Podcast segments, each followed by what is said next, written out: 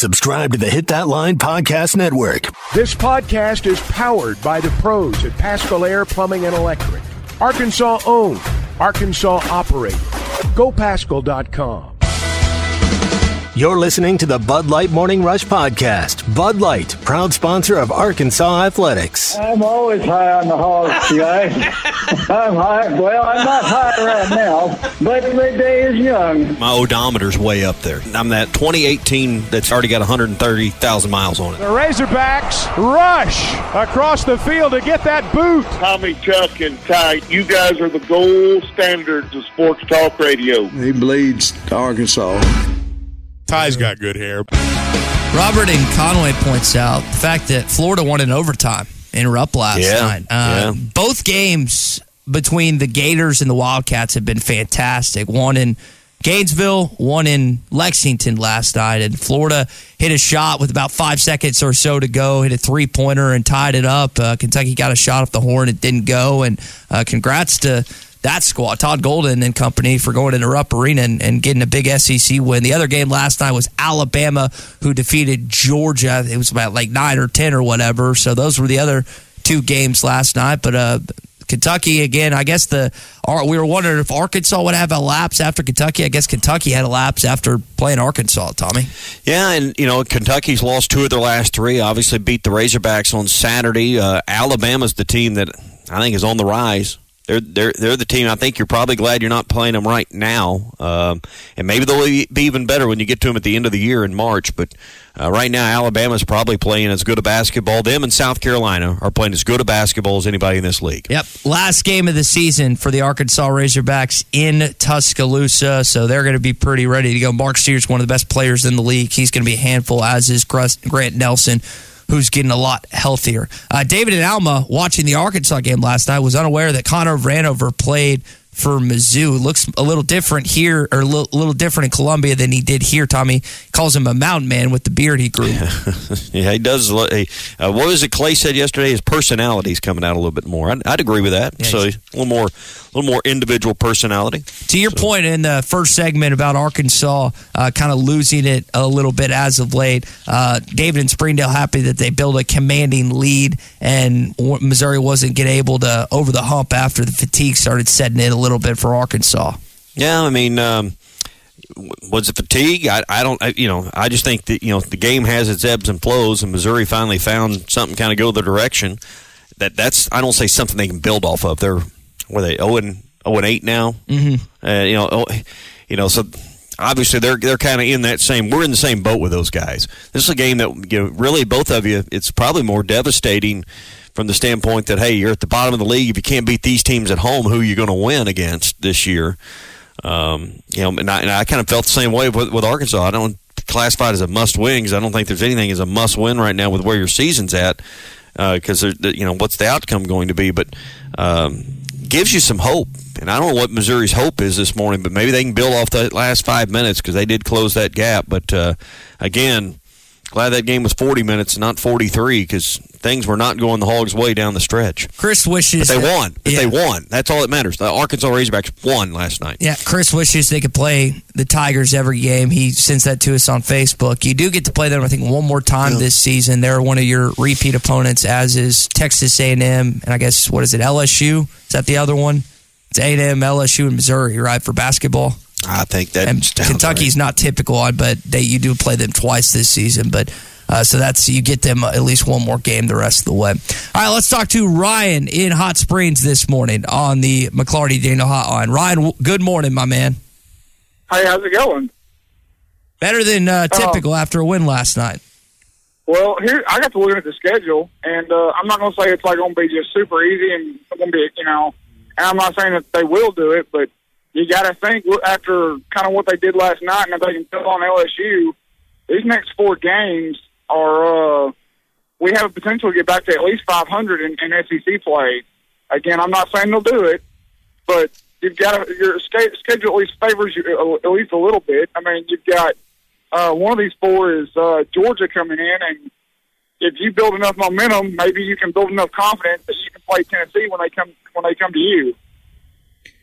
Let me I know. looked at the schedule wrong. Yeah, that'd be nice. So George, like you said, Georgia's next Saturday. Who who do they play Tuesday or Wednesday next week? Uh, I missed that part of it. I, I, it may be Georgia. Georgia's next Yeah, I think Saturday. Georgia's next Saturday. I can't remember who's the Okay. mid- midweek game at home next week.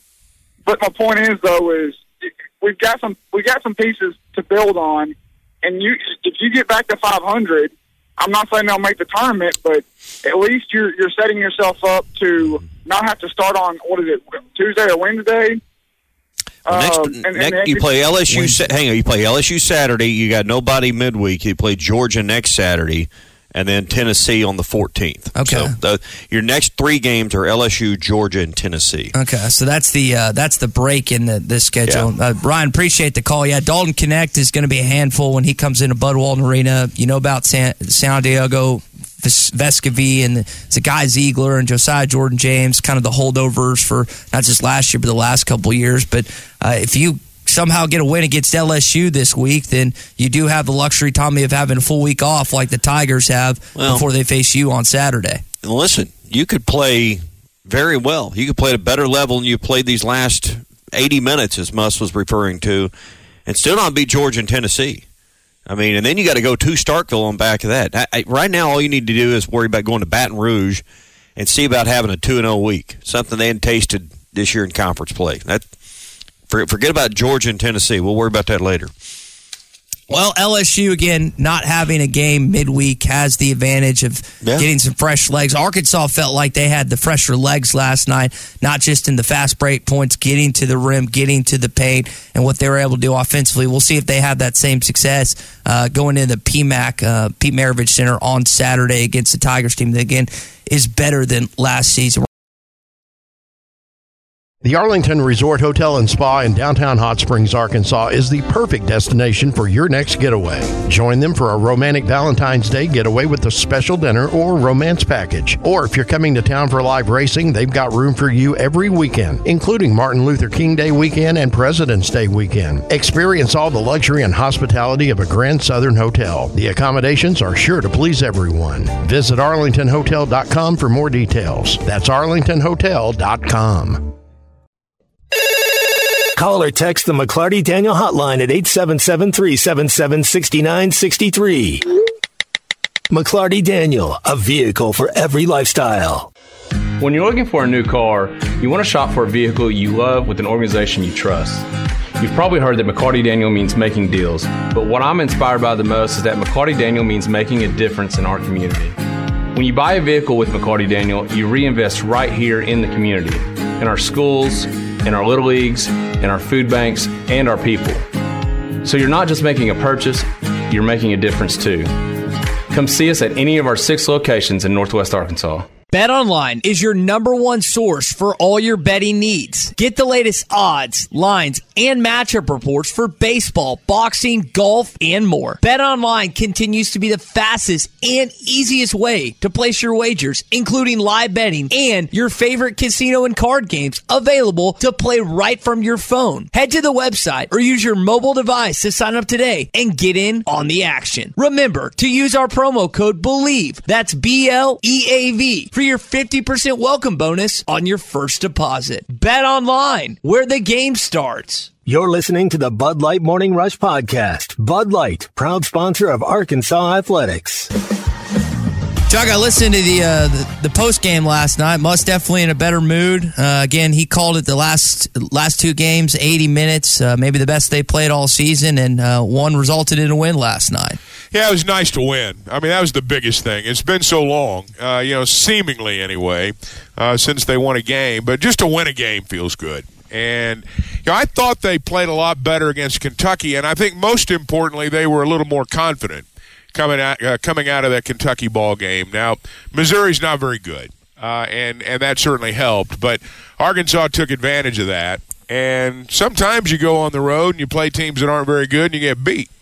Uh, so Arkansas was able to go up there and win, and and you know got a little too close, I guess, for some at the end, but they were in control really from the from the start. Mm-hmm. yeah, I was I was saying earlier, I was I'm sure glad that game was 40 minutes and not 43 or 44 because the momentum was swung the other way. But Arkansas, I never felt like Arkansas was going to lose the game. It wasn't slipping away, but it was. Uh, you I know, think people wanted the scoreboard to say 15 or 20 at the end of the night. I think that's what they wanted. And then obviously it didn't turn out that way there at the end. But, you know, when you're playing the last three or four minutes and you're way ahead, um, sometimes sometimes things like that happen. And they did- Bottom line is they still won the game. And they went to skull ball and tried to again milk the clock, which they were able to. And again, like you said, the end result was getting the victory. Muss was talking with you after, and he used the term spirit, which definitely been uplifted after a win last night. angry team. I think they were ready to play today. Rotations were comfortable for many guys. Zone one scoring was really, really important to us. Uh, paints, you know, paint points was uh, the theme of the day. We had 10 steals, which I, I mean, I don't know how we might not have had 10 all conference play. So, really, really happy, you know, with the activity defensively.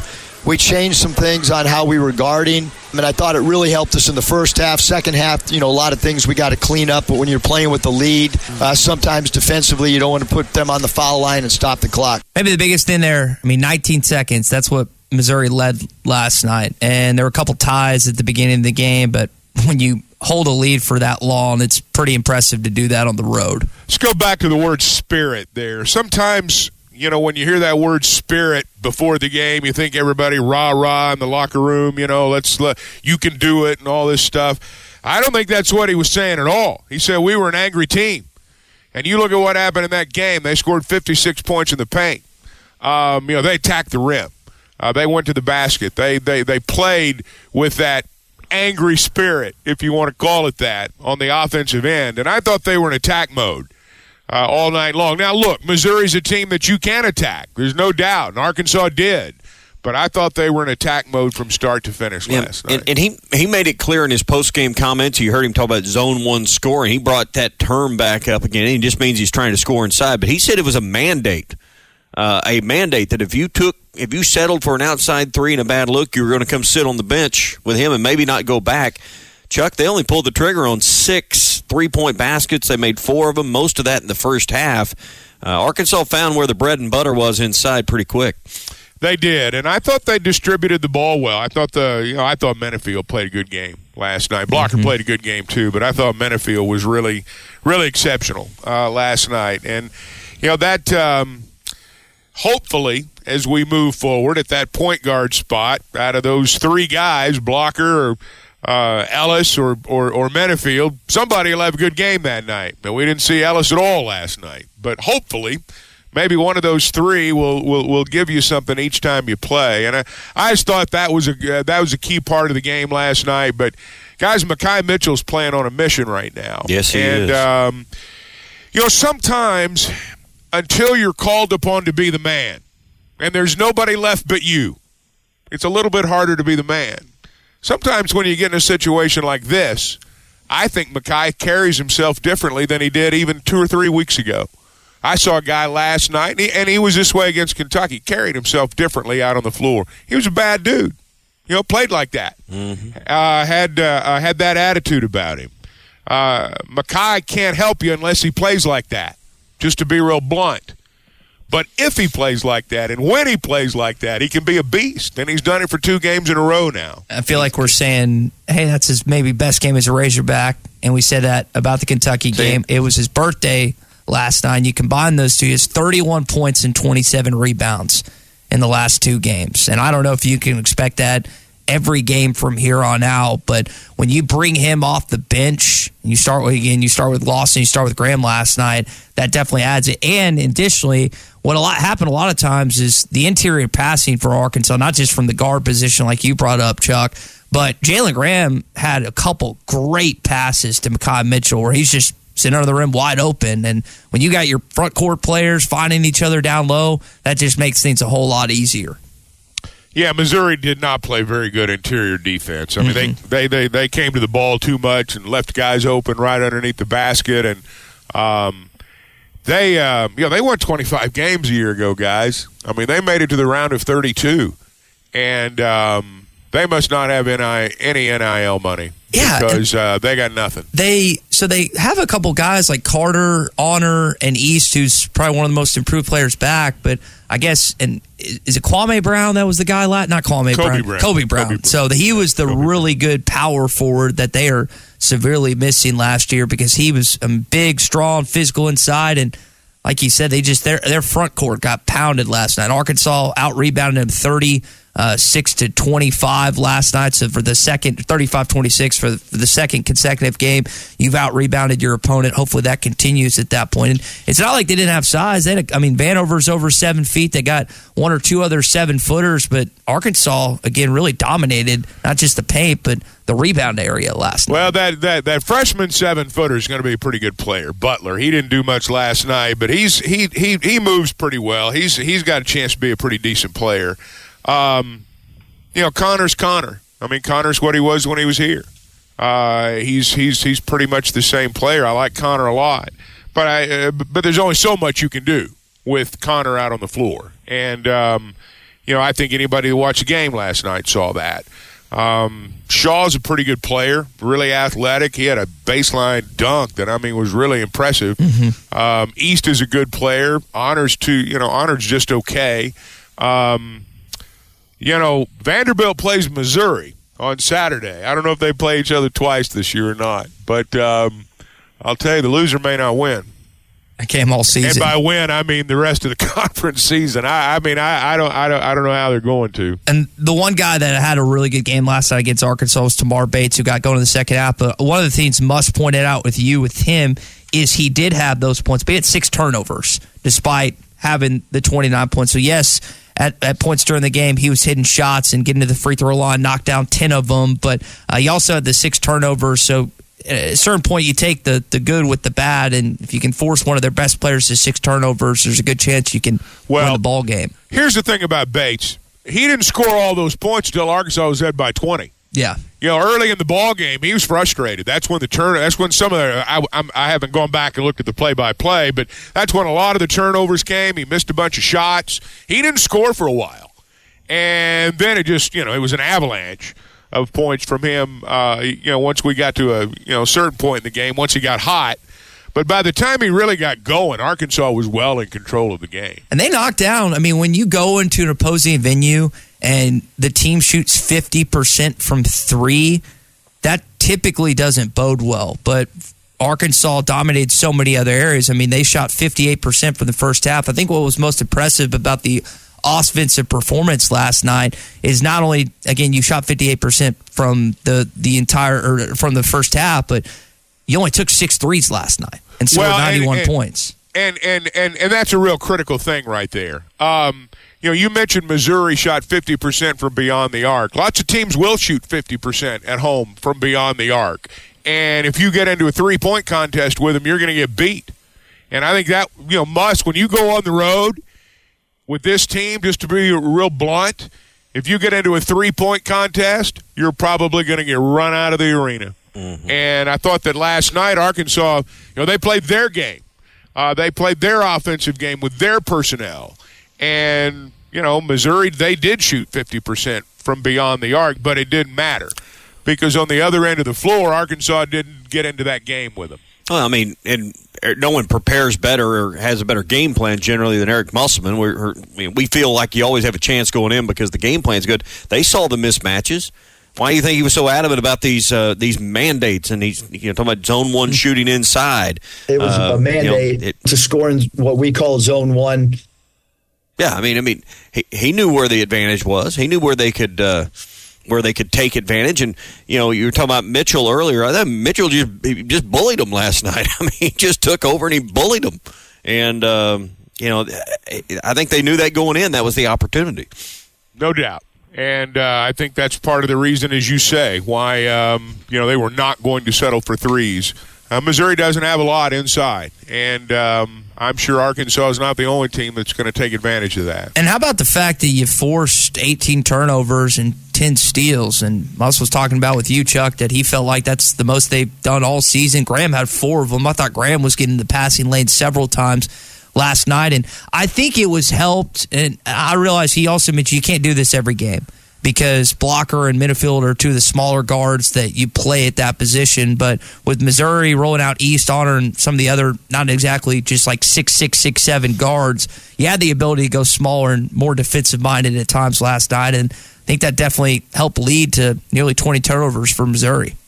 Probably did. I mean, Honor's a small guard. He's five. They list him at five ten, which means he's probably about five eight and a half. Um, he's thick, but he was, you know, he was overmatched physically. Didn't he have a? I'm just going. to It seemed like his name sticks with me. He had a really good game last year, but obviously not not last night. But uh, I think last season he, you know, he, he was kind of a straw that stirred the drink a little bit. Well, they've they've they've you know they got some guys back. I mean, Noah Carter's back. Um, you know they they've got a few players that that played for him a year ago, but they don't have Kobe Brown. Mm-hmm. And you know, I, I went back and looked at the box scores from last year. You know, getting ready for this game, and um, he was the you know if Kobe Brown had played, it might have been a different story last night because you used to go back to so many games when he played up there. Um, he was the one that carried him. Yeah. Big- he was a great player. Great, he was a great, great player. college player. I think he's with the Clippers right now, and definitely, hopefully, can uh, have some success at the next level because he did in college for sure. So it's a too stupid Thursday. I know we've kind of wondered how much Jim Harbaugh was going to make with the Los Angeles Chargers, guys. He's reportedly going to average 16 million a year for that franchise. I mean, I know he's- you always go back to Nick Saban initially make four million in college, which was like absurd, unheard of at the time, outrageous. Uh, it was reported for me and Rapoport that he was going to make 11 or 12 million at Michigan if he would have stayed. Uh, I know we sometimes say like four million dollars difference a year is an insane amount of money to us, but I, I know he's kind of an NFL guy, but I, I think part of he he's publicly wanting things for players and wanting things to transition to the newer age of college football. But I think under the radar, in spite wanting to get back to the NFL, I think that NIL and the transfer portal was a part of why he also moved on to the National Football. And League. let's let's not pretend like he's not wanting to get away and, and, and exit himself from, from the NCAA troubles That's that are looming. too. So I mean, I think Chuck he's he's getting out ahead of the sheriff to borrow the phrase as much as anything. Well, I think we underestimate how much of an NFL guy Harbaugh is. Um, I think you know we think of him as a college guy, and I don't think that's really accurate. I think he went back to his alma mater. Is what I think. I think his heart's in the NFL. I think he wants to win a Super Bowl as a coach. Um, I think he likes the pros. I've always thought that about him. And you know, um, hey, the money's silly, but the money's always going to be silly and uh, 16 million, 11 million. I don't think he made this decision based on money. There are headaches that come with being a college football coach that you don't necessarily have in the NFL, but there are headaches in the NFL that you don't have in college. So, um, you know, you just, I guess, being in that position or not being in that position myself, I'm going to guess that in uh, his case, he's going where he wants to coach, and that's the National Football League. this is going to come across as silly to some, but if you have a little brother, you understand. Tommy, you have a little brother. I have a little brother. There's a competitiveness to being in the same household. And the fact that his little brother, John Harbaugh, beat him in the Super Bowl, and he has yet to win one. They got there. John won. Jim lost. Got close. I, I think you'd be surprised how much that plays with it because once you beat your brother in something, it's like a coming age of sorts. Like I remember I used to kill my brother in everything, and then he got a little bigger, a little stronger. And I think that, as much as some people don't want to believe, I think that also played a role in this, him moving back to the National Football League. He wants a Super Bowl bad.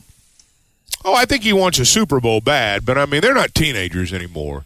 I mean, you know, these are guys in their 50s. Um, I think that, yeah, they compete. Sure, they compete. And if they were to, you know, square off in a Super Bowl, I'm, I'm sure being, I guess they can't square off in the Super Bowl. They square off in the AFC Championship game. I'm sure it'd be a great game.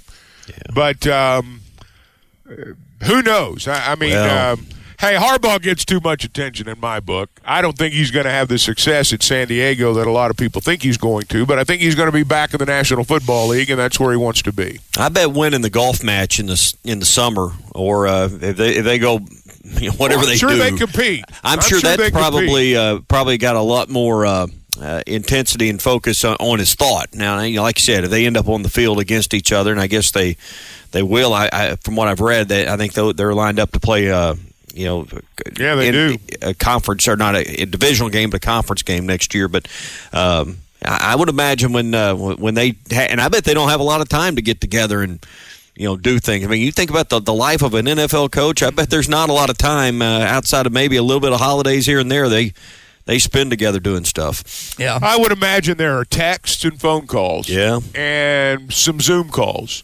And I would imagine their wives and children talk every day, uh, or at least close to every day. I would imagine their families are very close. But I would also imagine, and in fact, I, I'm certain, these guys are consumed by football. They're consumed by football. That's why they do what they do at the highest level.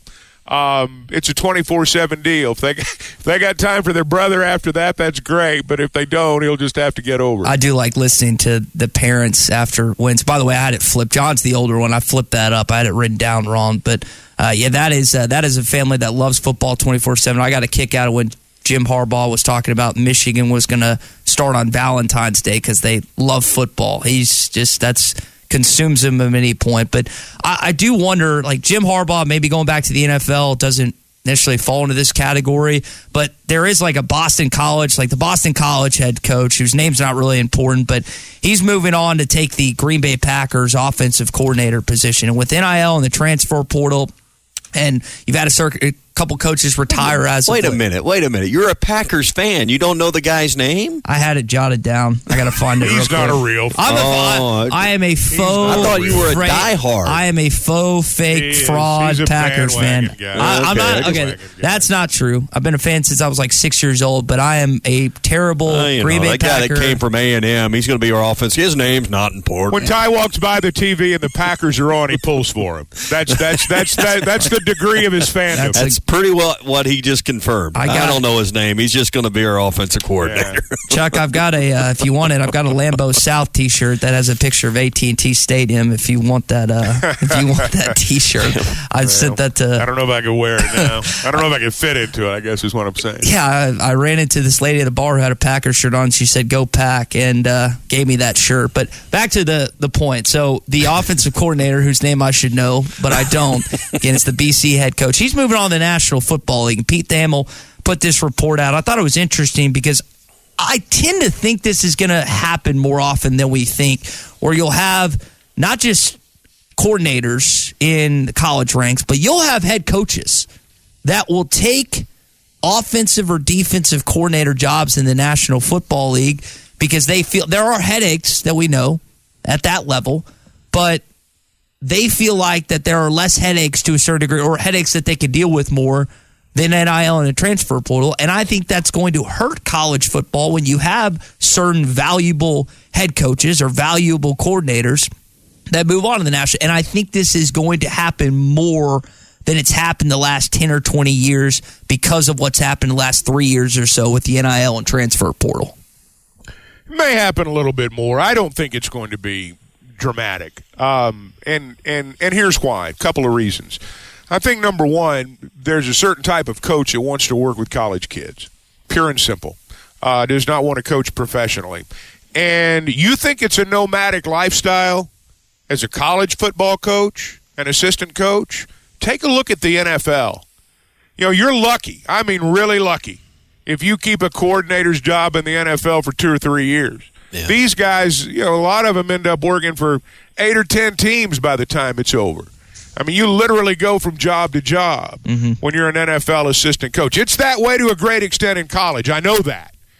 But um, there's lots of things to factor in where you live, cost of living, kids, schools, all kinds of things come into play. We tend to believe as fans, coaches make these decisions strictly based on football, and that's not true. I can tell you absolutely 100% that is not true. Sometimes it is, but generally speaking, um, it's a committee decision, and that committee is your family, and all that stuff comes together sometimes for these uh, for these men and when they make decisions on where they're going to coach. So, I think there will be some. I think you're right. I think it's a natural tendency to believe that that's going to happen, but I'm not really sure that the numbers are going to show that when we add them up five or ten years from now. So you mentioned some college. I think about like the one on campus right now here in Fayetteville, Bobby Petrino, successful college head coach, goes to the NFL, doesn't work out in Atlanta. Nick Saban, probably the most predominant example, goes to the Miami Dolphins. You wonder if Brees gets cleared, if that would have been different. Doesn't have success there. Some guys, like you said, have success in the college ranks, but it doesn't. But those are head coaches. Those are head coaches. Hey, sports fans, don't let plumbing issues throw you off your game. Paschal Air Plumbing and Electric is here to tackle those pesky drain blockages and ensure your water heater is always in MVP form. With Paschal's world class service, you can count on a winning play every time. Whether it's a quick drain clear or a water heater touchdown, Paschal's got the expertise to keep your home running smoothly. Stay in the game and leave the plumbing to the pros. Schedule your service online anytime at gopaschal.com. Paschal Air Plumbing and Electric. You're listening to the Bud Light Morning Rush Podcast. Bud Light, proud sponsor of Arkansas Athletics. And we welcome in our friend Tom Murphy of the Arkansas Democrat Gazette and Whole Hog Sports into the program. Tom, do you have a, a least favorite airline and airport that you have to frequent every once in a while? That's a good question. Um, I've had I've, I've gotten tangled up in many airports um, and had long waits in security. I know in Raleigh, North Carolina, in 08, at the tournament, uh, long wait, and then Denver, we had a long wait. But I don't know. I'm not going to bag too hard on the airports. Uh, it's it's it's a tough uh, tough go of it right now uh, in the airline industry. So, uh, but I know I I know there's a lot of stories that exist of lost luggage and all that kind of stuff. But I haven't had too many horror stories.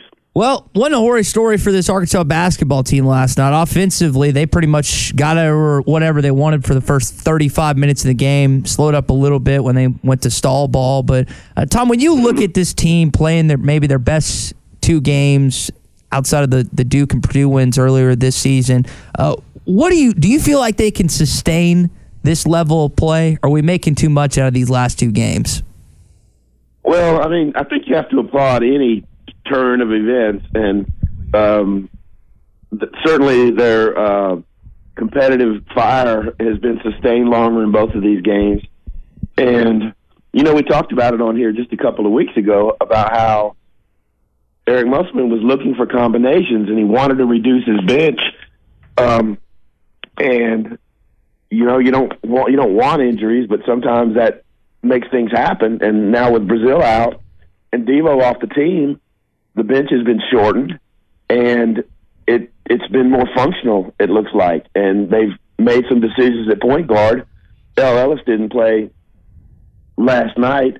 They went with Blocker, and he and Menifield ran the point very well. So uh, I, I hate to see it for the kids because you know they're trying hard and all that kind of stuff. But I think the reduced bench has helped them, and uh, I think being a, a more physical team and now, this has happened against one of the better teams in the league, Kentucky, and then one of the worst.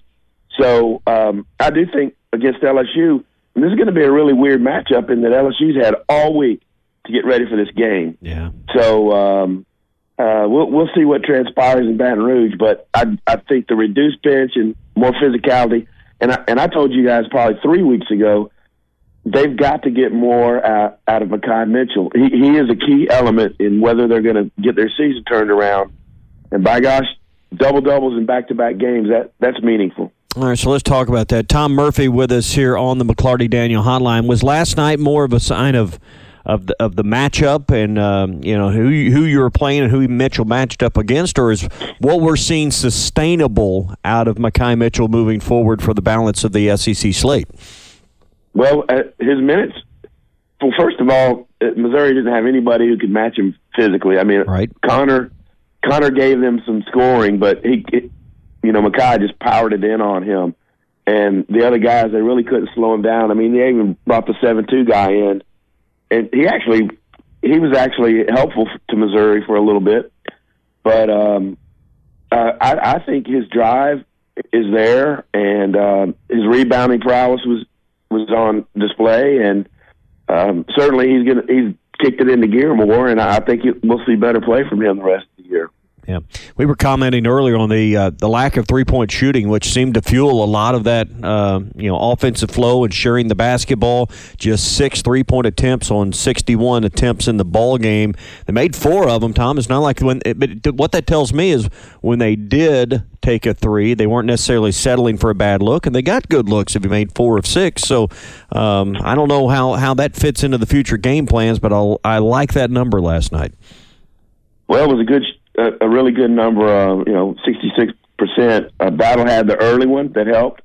Um, Mizzou didn't use its zone as much as I thought they would, and Arkansas did a good job at, at getting the penetration to the elbow and making some elbow jumpers. I, I know Mark did, Makhi Mitchell did, made some jumpers, and it, it prevented Missouri from running that zone that that I thought had been pretty effective in the last couple games. Certainly in the South Carolina game, it slowed them down, and it really it messed A and M up a few few games ago. So, um, yeah, I, I mean there, there there will be a game coming up soon where your volume of threes has to go up to, you know, to increase your scoring. But um, if if they can be as effective with their jumpers and such, getting to the free throw line, then you don't have to use the threes as much. And um, between Menifield and Battle, uh, you you got decent looks, and you know I, there's more in the tank for Davenport.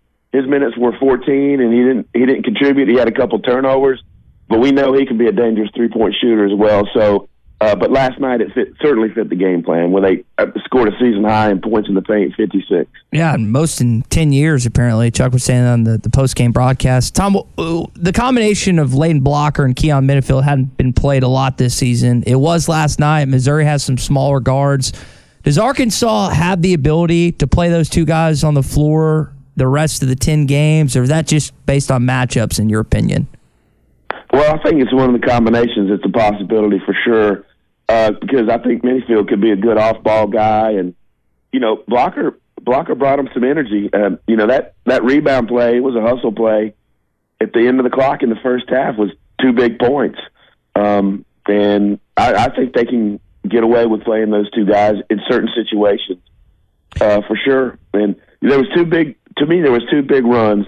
The 8-0 run that made it um, turned it from uh, I think 20 to 12 excuse me, from 12 to 10 to 20 to 10, got separation.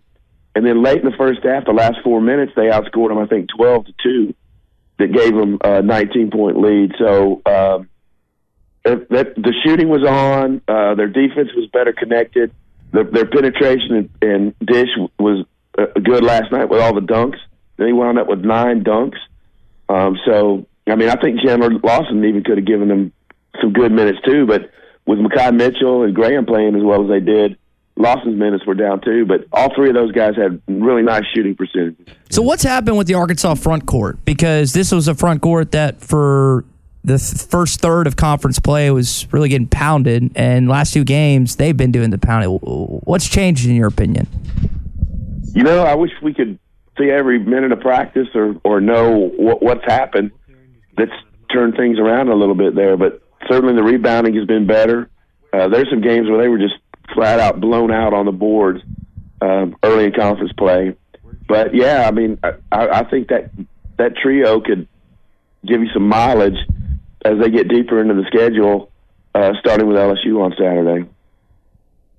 Tom Murphy with us here on the McLarty Daniel Hotline, Whole Hog Sports, Arkansas Democrat Gazette.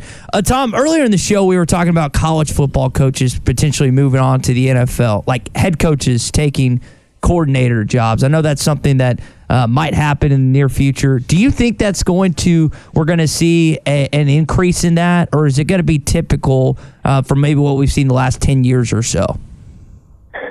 I don't know. Uh, there, there could be some trends some oncoming trends with the NIL. I think I think NIL and the, the just the way the game is doing now uh, might have contributed to Nick Saban uh, making his decision to retire.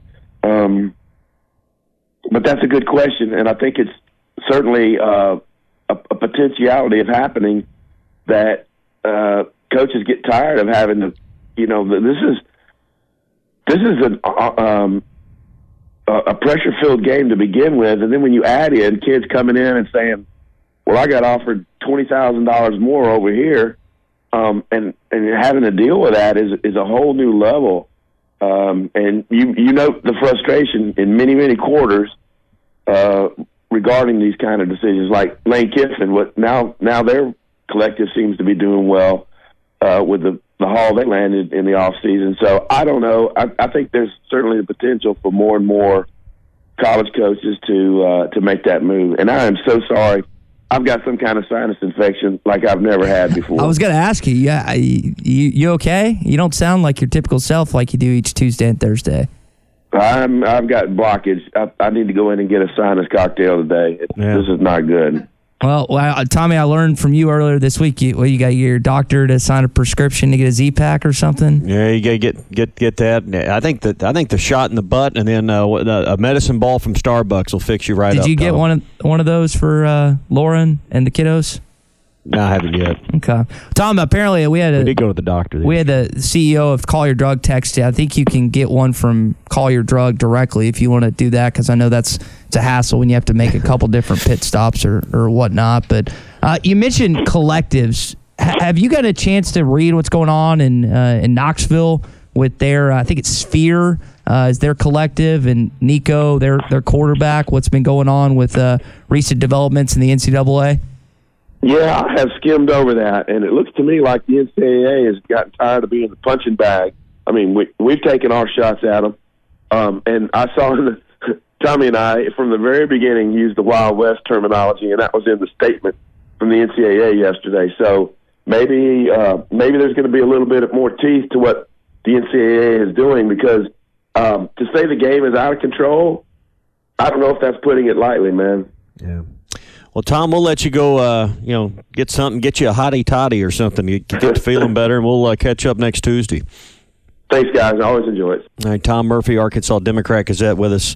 Uh, I think a lot of people are under the weather. He's with us on the McLarty Daniel Hotline. I got a house full of uh, of those under the weather. I think everybody's struggling with a little something right now that's going around. Uh, my throat's scratching as of this morning. Maybe because I was yelling in, in happiness at the game last night, but it might be due to the fact that it's been a little cold and been a little sick as well. But maybe you shouldn't go to Baton Rouge this weekend. Ah, uh, no, we're not gonna we're not gonna we're not gonna push back on that. So.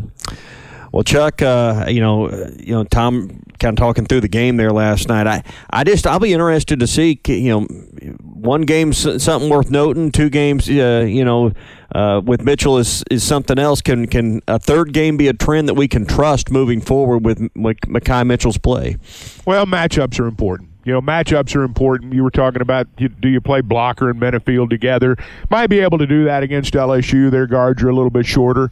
Um, you know, they're, they're, every game's different. So I mean, there are. Uh, um, you know, that's it's it's just going to be dictated, I think, by the matchup. I'll tell you what what uh, um, uh, this stuff about Tennessee and Florida State that you were getting into. I I, th- I think that's the one issue in college football right now that's worth talking about.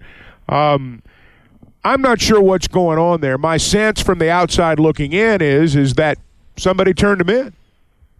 I mean, why did the NCAA? I mean, now they had a little issue with Tennessee, so they probably still keep their eye on him. Why did they pick Florida State? I mean, why out of the blue when it seems like everybody's you know paying for play and using money as an you know an inducement? Why, when everybody seems to be doing it, are those two picked out? Well, my guess is somebody turned them in, and they're acting on a complaint, which sometimes with the NCAA seems like the only time they act. So I'm not sure how this is going to develop, but I think this is worth watching um, because I don't look. Don't kid yourself. I don't think for a moment the NCAA, as an investigating organization, is going to be able to get its arms around NIL. I don't think for a single moment that's going to happen under the current structure. But I do wonder moving forward? Are they going to act when somebody essentially files a complaint? And I don't know that that's what happened here. I have no inside information. But it does seem very odd to me that when seemingly everybody's doing it, a couple of schools are suddenly under investigation. That tells me that a school that lost out on a player turned them in. So the deal. But, I, but again, I don't know that that's right. This is supposedly surround. It's football and other sports, but it really centers around Nico Ilamaweva or Veva, however you say his name. The Cali well, kid. that's what the report Yeah, said. the report we don't saying- know that that's entirely true. That's that's the narrative and, right and that's what again supposedly surrounds that young man who again again reportedly, I don't know air quotes or whatever made is making seven mil or going to make seven mil at Tennessee, which is a huge. I find number. that hard to believe. I find that hard to believe. I'm sure he's in the millions, but I I, I think that's probably a stretch. Pat Forde's the guy is the reporter that's that's kind of on this, and he's a good one. I mean, anybody that's been in his crosshairs will probably tell you that. Um, but I'll be anxious to see what transpires on this because um, there's a lot of stuff going on out there that's untoward. Uh, and and some some people are getting away with it lock, stock, and barrel. Well, you mentioned, I mean, Tennessee's already been in some hot water with the NCAA with the Jeremy Pruitt stuff. This could, again, amplify, become level one, level two violations. And you just wonder, they haven't been, according to the report, they have not been served uh, or received notice of allegations yet, but it looks like that's the direction it's going. I mean, heck, you got the Tennessee chancellor, the governor of Tennessee, the attorney general of both Tennessee and I think Virginia have all gotten involved in this. So this is, and they've in Tennessee and Virginia Well, sued the NCAA. So this is like, They got people running for reelection. That's why these lawsuits are being Yeah, filed. there you go. That's, That's a- uh, that's a uh, great this point. Is, this is an election year. So we were talking about the possibility of playing Keon Menifield and Lane Blocker at the same time. Might get to this week against LSU. We'll see what happens when you play some taller guards moving forward. But Muss liked what he saw from those two young players. a lot of matchups and stuff.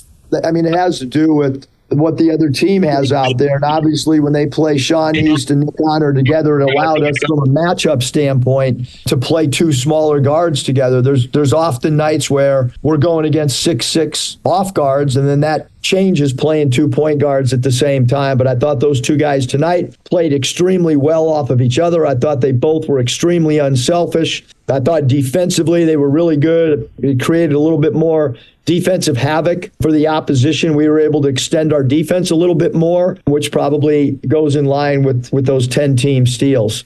18 turnovers that Missouri had, 10 steals, like you heard Muss just say there, and the paint points of 56. Blocker, Menifield might be the best two penetrators, drivers on the team. And we'll just see if this is something that he continues to do moving forward or if it's a game by game basis on this. Well, it, uh, you know, again, as Muss was saying there, it's matchups. I mean, we've we've we've talked about that this morning. I, I mean, you look at Missouri's team right now. You look at the game last night. You look at every stat line from the game last night. One team was physically better than another. Arkansas is not going to be physically better than every Yeah. team they play, Yeah. but they were physically better than Mizzou. Hi, everybody. This is Chris George from Joshua's Fine Jewelry in beautiful downtown Russellville. It's the most wonderful time of the year. Christmas gifts, weddings, heirloom family treasures. And at Joshua's Fine Jewelry, we only have one sale every year, and it's right now. Every single item in our store is value priced for Christmas. We do custom one of a kind jewelry. If that's what you're looking for, come see us. You can get anything fixed for a Christmas gift, selection, quality, service, and Christmas red tag prices now through Christmas at Joshua's Fine Jewelry in beautiful downtown Russellville.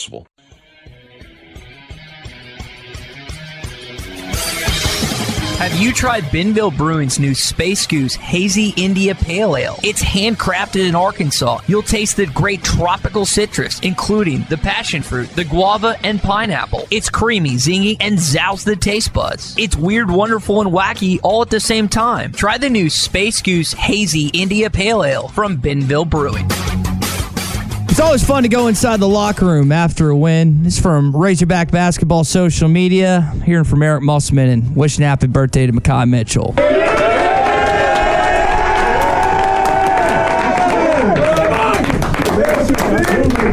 Happy birthday, Gary!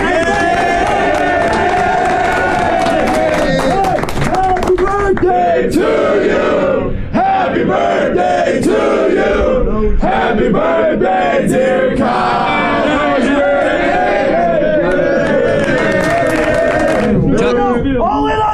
One, two, three! So uh, we've had two birthdays this week. Chuck, yours was on Monday. Makhi's was last night. Ended up with 19 and 14. He's had 31 points and 27 rebounds in his last two games. I'd say he's had a pretty good birthday week or so.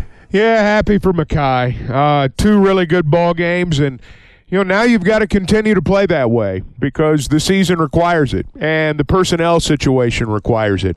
I do think Brazile is going to be back, and I think it'll be sooner rather than later. But even if he is back, um, Makhi's going to be called upon to play with the same kind of tenacity that he's played with the last two times out. You know, Missouri's a lot different than Kentucky. You know, he um, he played really well against Kentucky, physical. I mean, you know, took on big guys. Last night he dominated. You know, he dominated against guys that, with the exception of Vanover, weren't as tall as he is. Now the Butler kid, I guess, seven foot, and um, the guy from Sudan was pretty big too. But they couldn't move. I mean, they couldn't move. And Mitchell was a lot more athletic than all of them. And uh, uh, I think Makhi's a good player.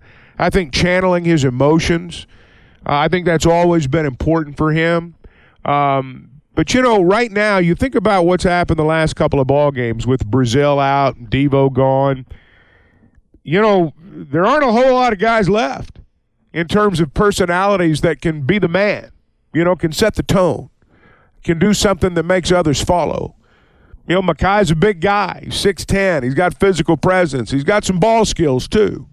And so, you know, when you're the last one standing and there's nobody left to lead, sometimes you do, you know, sometimes you do it. We see kids do this.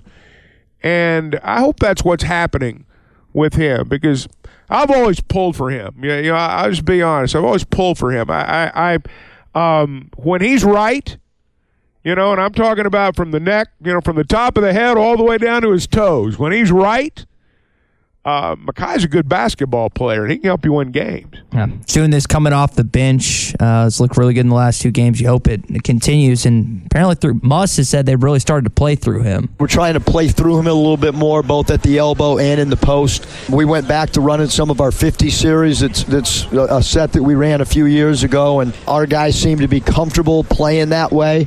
And I thought our zone offense tonight was great. I thought we did a good job of not settling, trying to get the ball in the sweet spot and scoring the basketball. Hey, let me mention something about the zone offense. You were talking about this earlier with Tom, and I wrote it down, and we really didn't have time to get into it. And since he said it there, it sparked this thought. I wish everybody would play zone against Arkansas. I think that's one of the things they do best offensively is attack the zone. I think, you know, last night, you look at what happened. They they they they slap that zone on them for the first time. They get the ball to the elbow, they knock down a jumper. Slap it on them the next time down the floor, battle it's a three ball. They're out of it. I mean, now they went back to it, but there was never a point in the game last night where you said, "Uh oh, Missouri's going to zone. It's going to be tough now." Uh, there was never a point. And Arkansas has attacked zones well at other times this year too. Uh, I, I, think this is a good offense against zone defenses. And sometimes offenses are really lousy against a good zone. Uh, and, and, maybe good zone's part of it. Some teams throw some zone at you, and it's not really a good zone. Um, Arkansas is not a great zone team. I mean, they're okay when they've gone to it, but nothing special. And a lot of teams are like that. But I think they've attacked the zone well all year long. I think that's the one thing offensively they've done okay at all season. And to do, uh, I don't know how many minutes Missouri played zone last night, but still scored 91 points and only six. Yeah, and, and, you know, again, Arkansas just physically overpowered. That, that was one team that was decidedly better than the other last night. Chuck, it's uh, change your password day. I have had the majority. Not telling you my password. I know, I know. I have had the majority of the same password since I had since I was in school here in Fayetteville at the University of Arkansas. Do you change your password like every six months? Or are you a guy that's kind of kept the same several of them for, for a while? Well, um, I change it here and there. I change when it's required. Probably not as much as I should. But uh, yeah, I change it every once in a while. That's what I do. Is when it says, "Hey, your password's expired after 60 days, six months, a year, whatever." The only time I ever change a password, to be perfectly honest, is when it's actually asked of me to this point. But I don't make a habit of doing that when it comes to to stuff like this. But again, change your password day. That's something you do. I know some of you are very meticulous about that. You have all these different symbols, all these different numbers, capital letters, lowercase, and others like me have kept their same passwords for like 10 years now, whatever the case. You probably probably need to be in the other camp if you want to be. Uh, You're revealing a lot right now, Ty. Scammers are out there making notes listening, right now. Listen, I'm a Richardson kid on the radio. He's not. Uh, he doesn't change his password. I don't remember if you were on with us yet, Chuck. But the one time I actually got money taken out of my credit card, they bought a like four hundred dollar bike and a bunch of like bras and panties. That was huh. what they. Uh, so what they ended up, it was like well, six hundred dollars worth of that, and then a bunch of the other stuff as well, which I thought was kind of an interesting purchase. But ended up spotting it, and luckily Wells Fargo gave me my money back at this point, which is always a good thing. It's not as hard to get money back from the credit card. It's a little more difficult to get it back when your banks when you have to go through that philosophy. This podcast has been presented by Bet Online. This podcast is an exclusive property of Pearson Broadcasting. It may not be copied, reproduced, modified, published, uploaded, reposted, transmitted, or distributed in any way without Pearson Broadcasting's prior written consent.